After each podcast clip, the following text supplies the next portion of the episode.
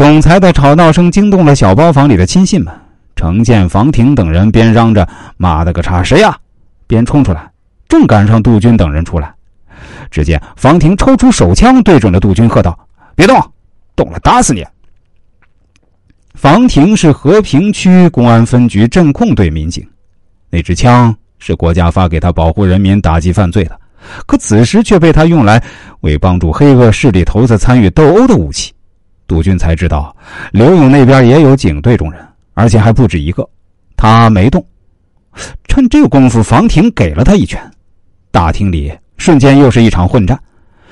刘勇好久没打架，手也痒了，大喊道：“别让他们跑了！”抓住一个，他直取杜军，见他要奔逃，便在后面追，直到南面楼梯口也没追到。他和程建走回大厅，正欲跑得较慢的周刚冲过去就打，将周刚打倒在地。正在这时，李俊岩的两个司机张小伟、孙乃红走过来，刘勇指着周刚，恶狠狠地对他们说：“看着干啥？给我扎他，扎他！”李俊岩，一九六二年生。是沈阳俊军实业公司董事长，此人是沈阳另一个带有黑社会性质犯罪团伙的头子。李俊岩身边的人当然也不是善茬张孙二人也是几进几出的人物，他们毫不迟疑地露出凶残本性，掏出随身带的锁刀，对周刚的胸腹猛刺。周刚鲜血喷涌，染红了大厅地面。程建见周刚躺在地上奄奄一息，感到事情差不多了。拽着刘勇往楼下走，在楼梯口遇到朱永刚往三楼走，刘勇一眼把他认出来，大喊道：“还有他！”喊罢，对着朱永刚脸部就是一拳，把他打出鼻血。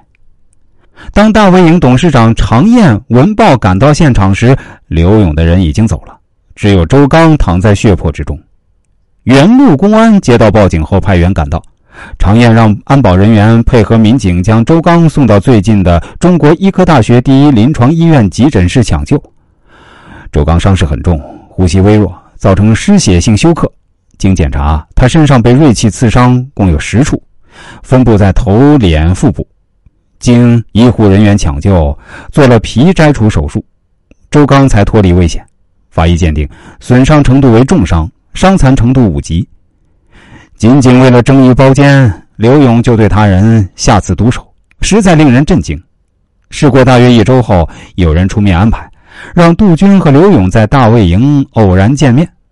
刘勇对杜军说：“既然都认识了，就不找你们麻烦了。”令周刚和他家属气愤的是，周刚被打成重伤，皮摘除，前后花了两万多，恢复后不能从事重体力劳动，却没有得到刘勇一分钱的赔偿。周刚事后知道了，指使歹徒打伤他的是刘勇，感到这个人也惹不起，没有找他，这个案子也就不了了之。刘勇深知要在省城称霸，就必须有一帮能打仗的社会朋友为他打打杀杀，于是他不断扩大实力。